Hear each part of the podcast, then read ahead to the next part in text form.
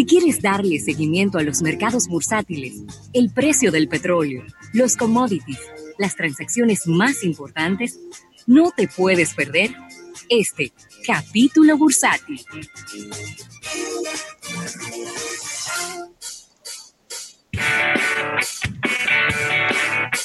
Bueno, Rafael, y este capítulo bursátil, agradecerlo al Banco Popular a tu lado siempre. Y quiero iniciar con esta noticia que la tenía para compartir el pasado viernes, pero por asuntos de tiempo no fue posible.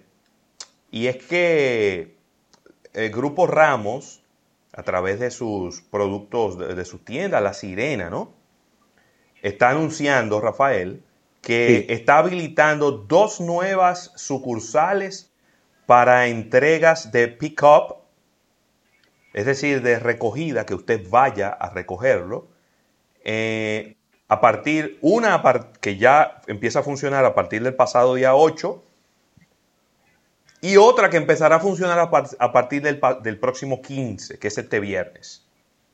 Se trata de La Sirena San Isidro, que ya empezó a funcionar a partir del día 8 de mayo.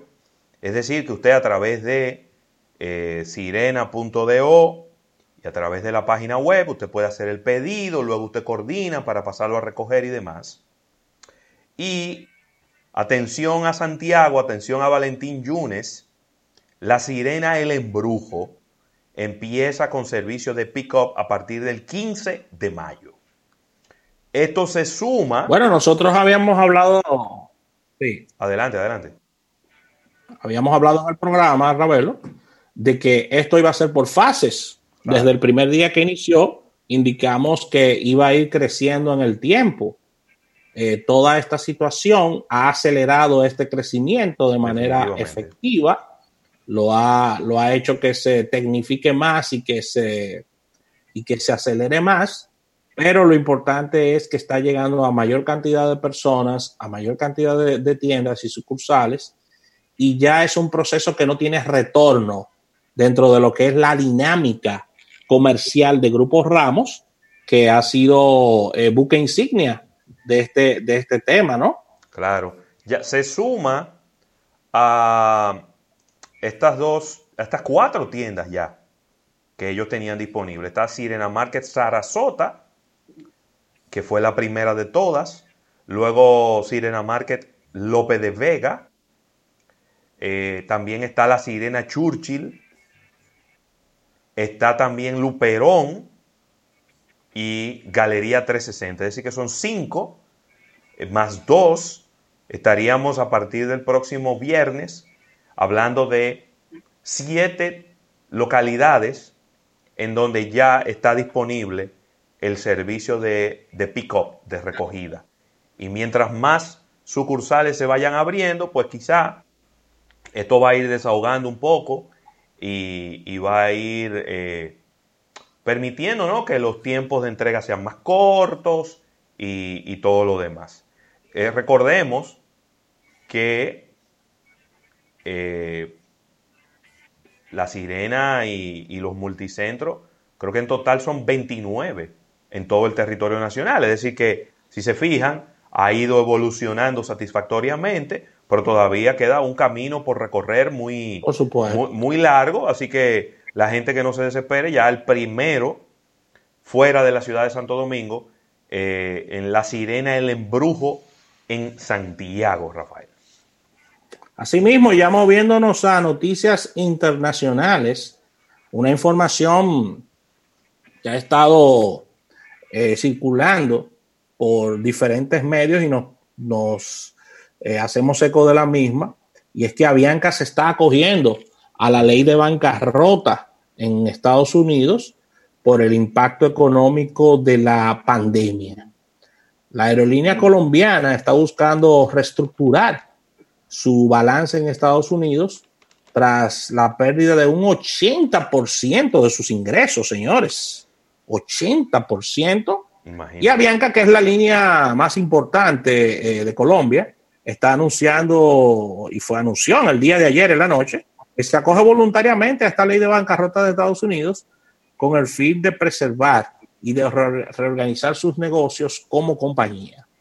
La noticia es una consecuencia directa de esta crisis generada por la pandemia que sacude a varios países donde esta aerolínea tiene presencia y genera miles y miles de empleos. Bueno. Fue necesario acogerse a que debido al 90% de baja, de disminución del tráfico mundial de pasajeros. ¿Cuánto fue la baja? Que espera que el 90% wow. A nivel mundial de pasajeros, de reducción de circulación de pasajeros desde el punto de vista aéreo, y se espera que los ingresos bajen por más de $350 mil millones, según nos dice la Asociación de Transporte de Aéreo Internacional, mejor conocido como la IATA, sí. La cual dice que la situación de las aerolíneas es de socorro auxilio. Sí. Así que ahí está, Ravelo, Avianca es de las primeras que entra en este capítulo de bancarrota. Sí, sí. Sí, hacer una aclaración, una observación. Es Avianca la empresa que está formada en Estados Unidos. En Estados Unidos. Exacto. No es Avianca la totalidad, sino que Avianca formó una empresa para trabajar desde Estados Unidos. Y esa es la que se está acogiendo a la ley de bancarrota, porque una empresa extranjera no puede acogerse a la ley de bancarrota en Estados Unidos. Así es. Solo las empresas estadounidenses pueden pedir protección por bancarrota en los Estados Unidos. Usted, como empresa sí. dominicana o colombiana o venezolana o de cualquier otra parte del mundo, no puede acogerse a la ley de bancarrota. Solo una empresa estadounidense puede hacerlo, ¿no? Que esté formada por las leyes. Así es. Y que tenga su sede en Estados Unidos puede acogerse a ese capítulo de bancarrota, pero eso es algo que, vamos a decir, que es relativamente fácil de hacer, porque usted constituye una compañía en los Estados Unidos, la pone a funcionar y, claro, las operaciones de esa empresa se reducen solamente a lo que ocurre dentro de los Estados Unidos.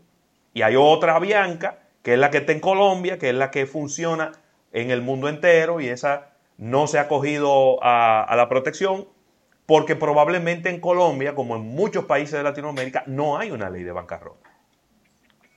Y ahí no sí tiene muchas cosas que hacer. Además, quizás la mayor cantidad de los acreedores, ¿verdad? La gente a la que Avianca le debe, está en Estados Unidos. Y por ahí que tiene que pedir la, sí, ellos tienen. Ellos, como bien dices, ellos tienen una importante operación en Estados Unidos con una empresa que es aparte de lo que tiene que ver con Colombia, donde generan miles de empleos claro. con relación a este tema.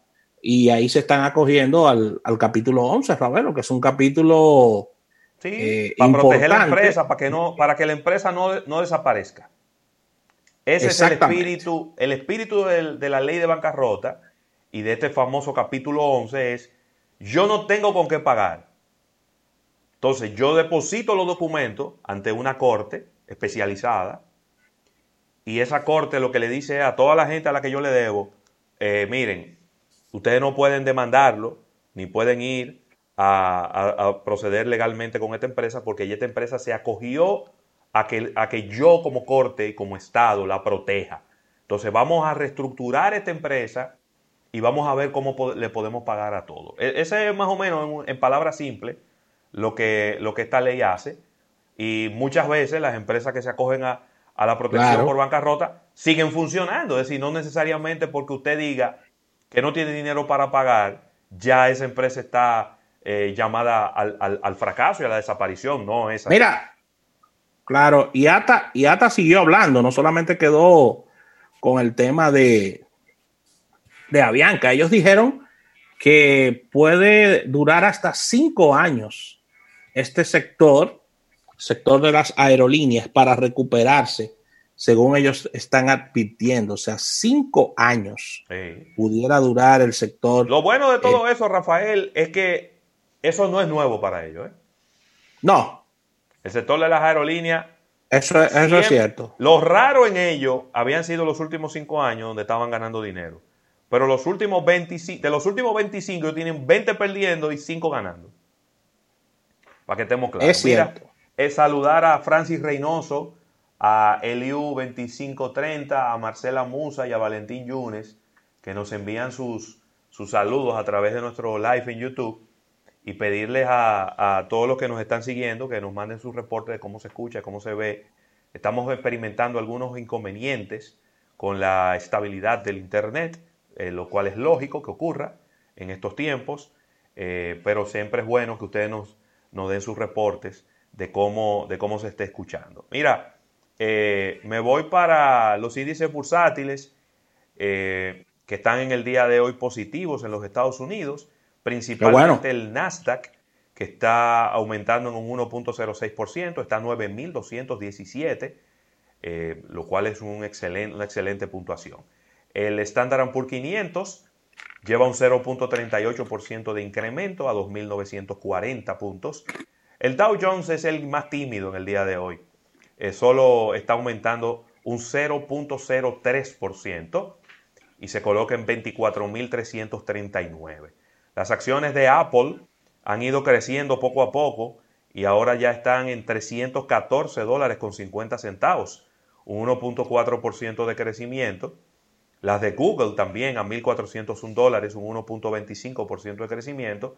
Y las de Microsoft, que aumentan un 0.90% y están en $186.44. El barril de petróleo baja un 1.9% y está en $25.67. El pasado viernes hubo un incremento en los precios de los combustibles en la República Dominicana. El oro está en $1,700 la onza, cayendo un 0.8%, y la plata $15.67, cayendo un 0.7% en lo que va de la jornada del día de hoy, Rafael.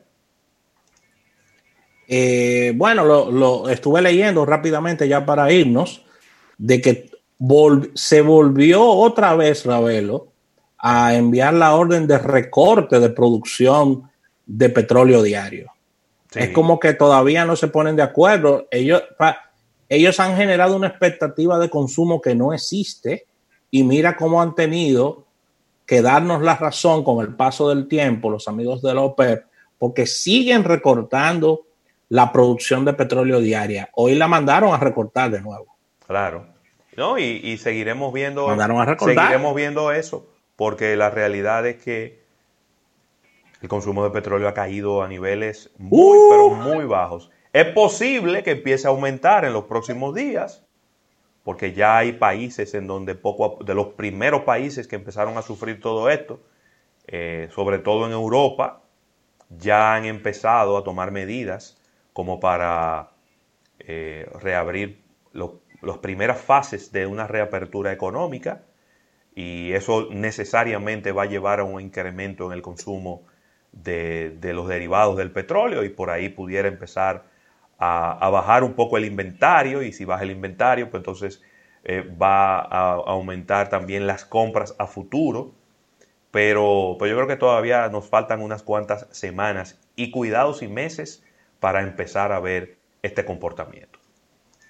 Claro que sí, así que con esta información cerramos este capítulo bursátil, dando las gracias a nuestros amigos del Banco Popular. Banco Popular a tu lado siempre. Al retorno venimos con Mariel Araujo, quien es la representante de Chabón, para hablarnos... Escuela de Diseño de Chabón, para hablarnos de todos estos nuevos cursos que vienen de manera remota, sí, y que le sacaremos provecho e invitaremos al público a que se suscriban a los mismos.